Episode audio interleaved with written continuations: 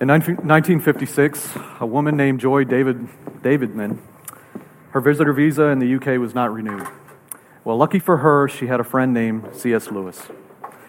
They entered into a, uh, a civil agreement, uh, civil marriage, and lived separately in 1956 uh, so that she could stay in the States.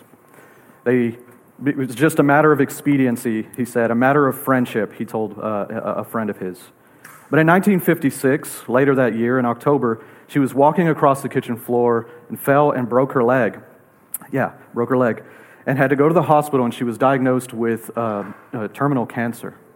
No idea what was happening. So when Lewis found out that she was now had this incurable disease, he realized how much he would be despondent if he had lost her. So, this civil agreement that they had, which was uh, li- them living separately, just a matter of friendship, expediency, um, he began to, to, to, grow to love her and realize what, how would I feel if I lost her? So, upon hearing that the, the sentence was terminal, her, her diagnosis, he says in his diary in March of 1957 one of the most painful days of my life. The sentence of death has passed on to joy, and the end is only a matter of time. Upon leaving the hospital, she enjoyed a brief remission, and they lived together and enjoyed a few years, but she died in, uh, on the 13th of July in 1960. What's interesting about this story is that, Joe's, uh, uh that C.S. Lewis chose to love joy, even though, and, and especially more whenever he found out that she, he was going to lose her. What's interesting is that he, this civil agreement had turned into a true marriage. He deeply loved an object he, he eventually would lose. What that is, is a picture of uh, sacrifice, a picture of, of, of sacrifice even whenever it is going to cost. Do you know this type of commitment? Do you know this type of commitment that God is calling us into? The book of Ruth, particularly in the place where we find ourselves uh, in this story, which I'll read the rest of that uh, section for us, it's printed in your bulletin in a second is an ideal narrative for our world, where breaking covenants is and not enduring love, that's the new norm. Breaking promises is the norm. Let's read together the rest of that, uh, that section that's pull, uh, printed, verses 6 through 13, and then I'll pray for us. Uh, the Redeemer said, I cannot redeem it for myself, lest I impair my own inheritance. Take my right of redemption yourself, for I cannot redeem it. Now, this was the custom in former times in Israel concerning redeeming and exchanging. To confirm a transaction, the one drew off his sandal and gave it to the other, and this was the manner of attesting in Israel. So when the Redeemer said to Boaz, Buy it for yourself, he drew off his sandal. Then Boaz said to the elders and all the people, You are witnesses this day that I have brought, uh, bought from the hand of Naomi all that belonged to Elimelech, and all that belonged to Chilion and to Mahlon and also Ruth the Moabite, the widow of Mahlon, I have brought to be my wife to perpetuate the name of the dead in his inheritance, that the name of the dead may not be cut off from among his brothers and from the gate of his native place. You are witnesses this day. Then all the people who were at the gate and the elders said, We are witnesses. May the Lord make this woman who is coming into your house like Rachel and Leah, who together built up the house of Israel. May you act worthily in Ephrathah and be renowned in Bethlehem. And may your house be like the house of Perez, whom Tamar bore to Judah, because of the offspring that the Lord will give you by this young woman. So Boaz took Ruth, and she became his wife. And he went into her, and they, the Lord gave her conception, and she bore a son.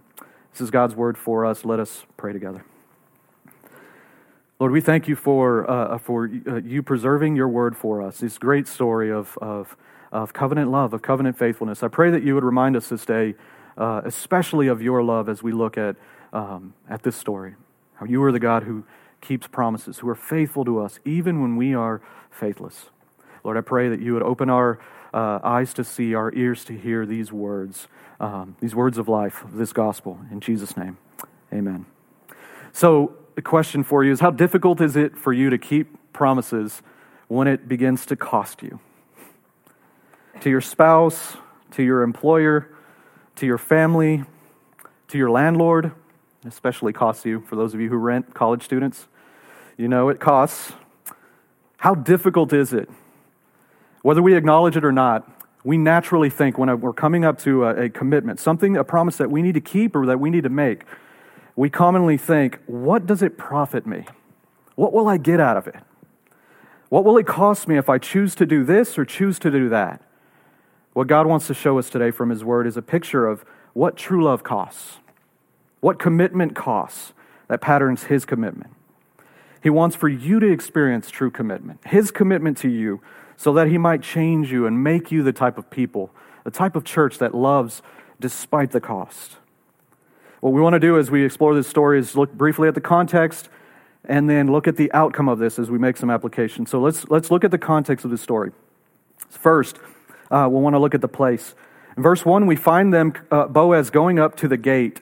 Um, and in Israel, it's the entrance of a city or camp, an opening in the wall through which most everyone passed uh, uh, on their way to the fields to take care of business inside of the walls. This was a place where everybody who went to work, unless they were taking a sick day, um, would pass.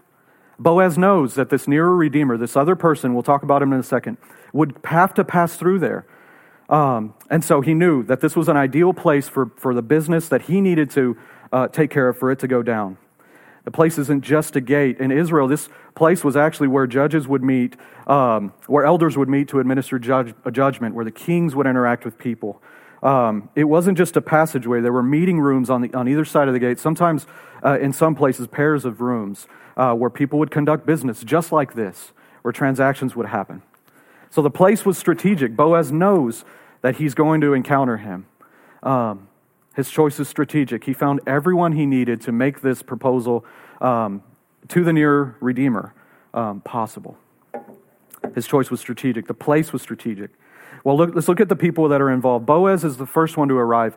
If you haven't read the story of Ruth, we have Boaz and, and Ruth encountering one another and, um, and her, uh, uh, um, um, him, him promising to her that he's going to resolve her matter. Naomi is so sure that he's going to resolve the matter that, uh, that she says that it won't even be before the end of the day and everything will be worked out in your favor, so take heart. Boaz is the first character, and he is a, a, a, a kinsman of Naomi, of Elimelech. And in that day, they would, they would if somebody passed away in that line um, of husband, somebody would be in line to redeem them. Boaz was the second in line. The first uh, person in line was the next person in our story. His name, we don't even get. What's interesting about this story is we get everyone's name except for this guy. He essentially calls him friend, sit down, and he's called a redeemer as well. But uh, he's, uh, some commentators will say that he is not important enough to even be given a name, so we can call him Mr. So and so. Mr. So and so. He is important to the, the flow of the story, but his character, who he is, is not uh, important enough to be mentioned here. He is simply a redeemer, uh, another one in line, the first one in line to, to have an option to redeem Naomi. We only care about him because he can set the, the course on another way. It's as if there's somebody else who a, a woman is, or, a man are, are engaged to, but they love someone else. This one person, if they choose to marry, will set the course of the rest of the story. And great dramatic, uh, romantic comedies are full of this, right? Mr. So and so is this next person. Then we get in verse 2 the 10 elders they're mentioned because this deal needs to actually be made official. And for that to be official, there needed to be people to witness it, people to hold them accountable to the deal itself, to rule a party in, in accord or out of accord with the law. We see this in Deuteronomy 21.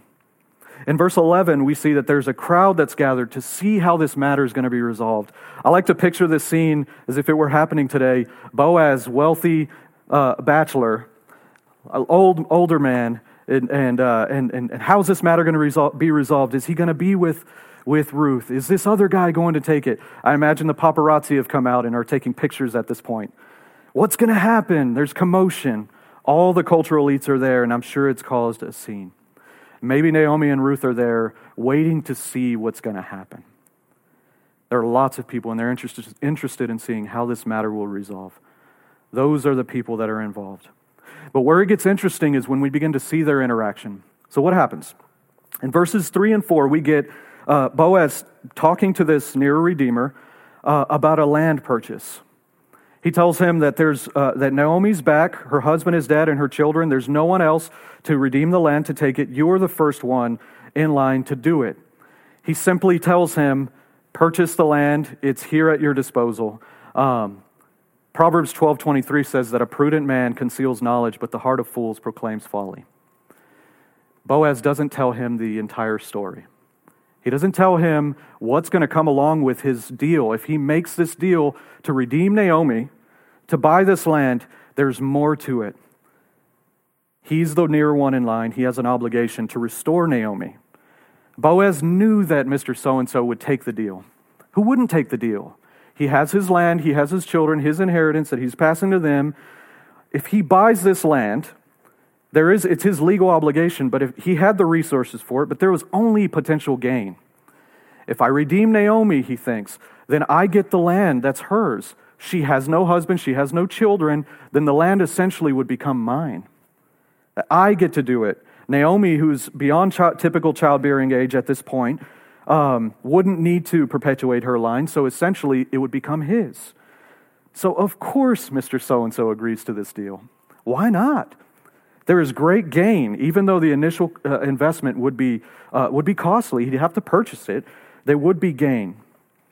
The first re- agreement wasn't about Naomi, wasn't about Ruth.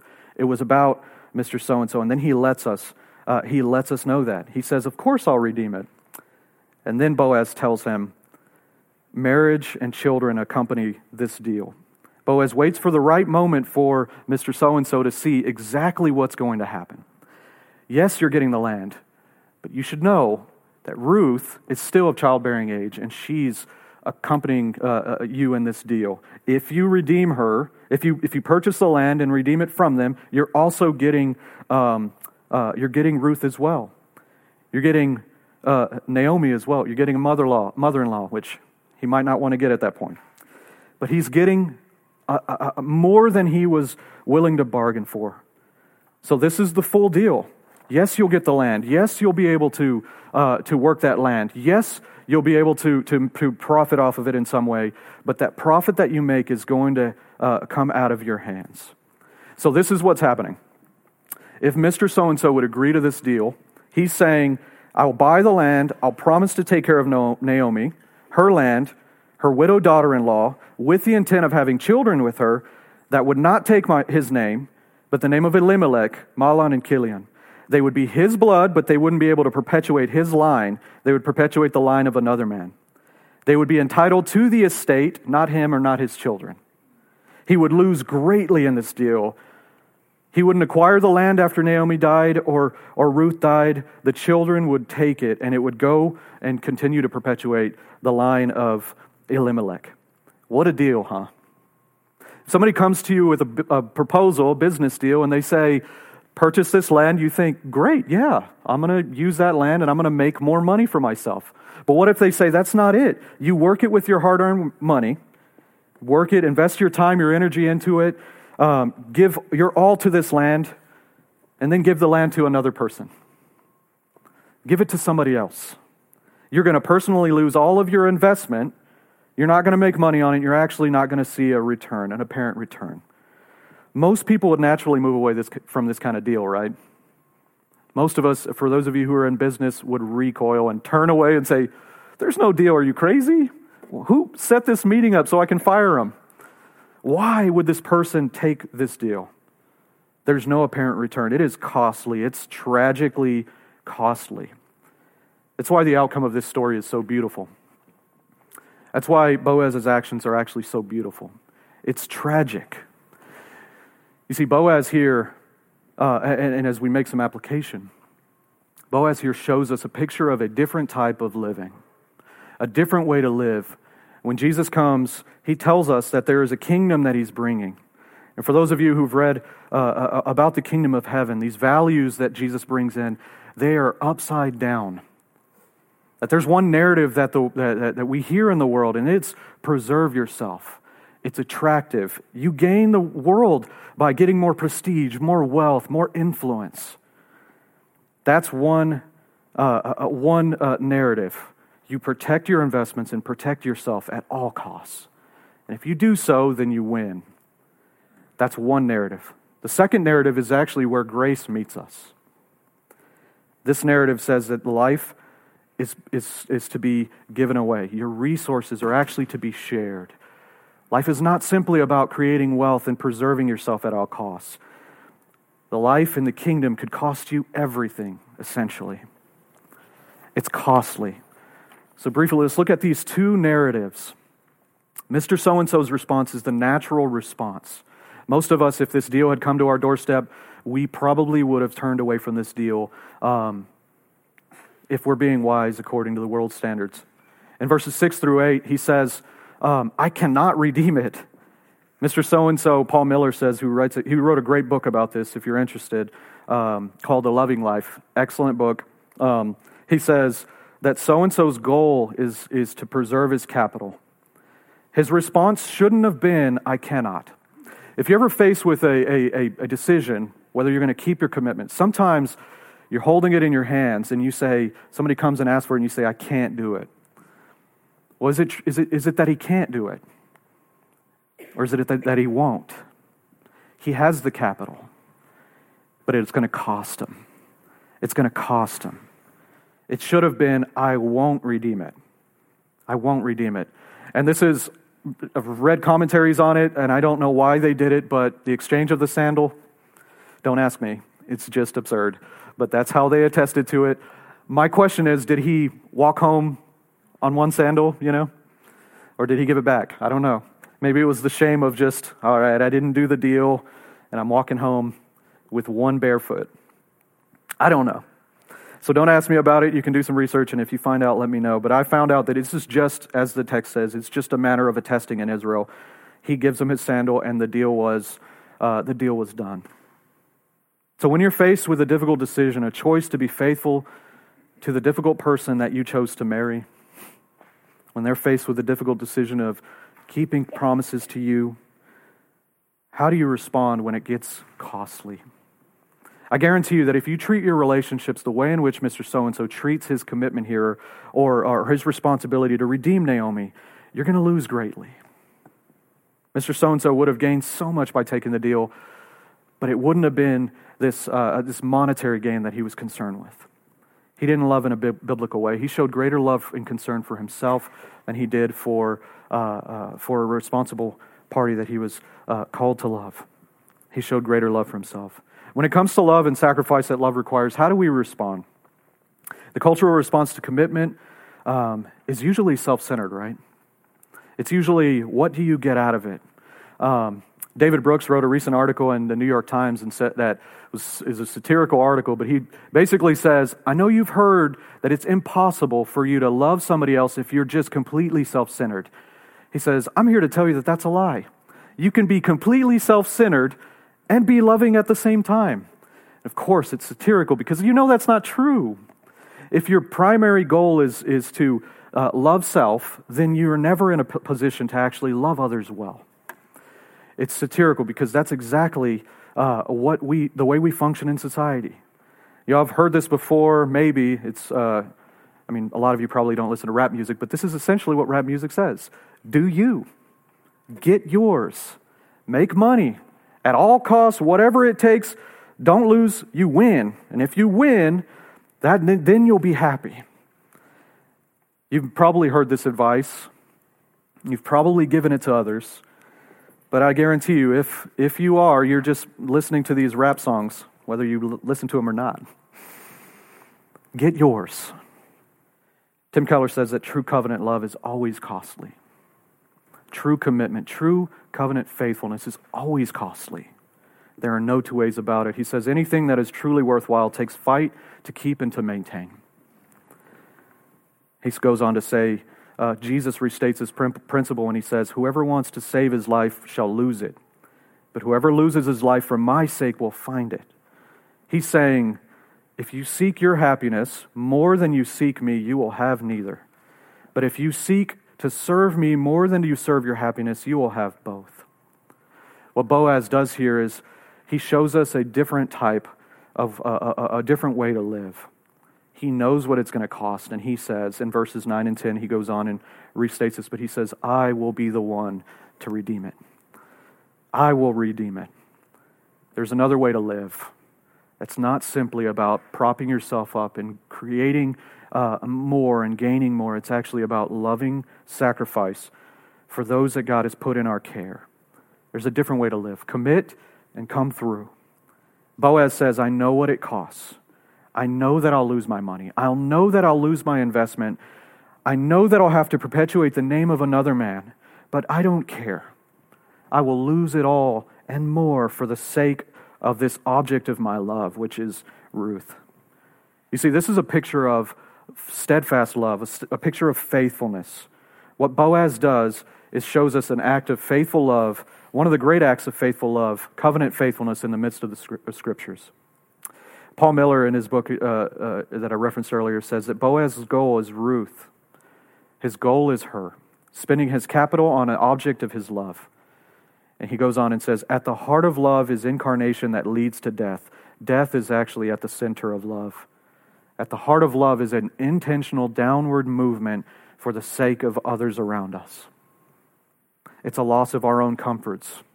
It's a loss of our feelings, our desires, uh, at times, a loss of a place of sacrifice, loss for the sake of another. Jesus says in Matthew, uh, uh Mark eight thirty five that whoever loses his life for my sake and the sake of the gospel will live, will gain. Jesus promises us that if we, we live our lives with actions like these, you're not actually losing, you're actually gaining. You live a life of sacrifice, you're actually gaining. You're gaining.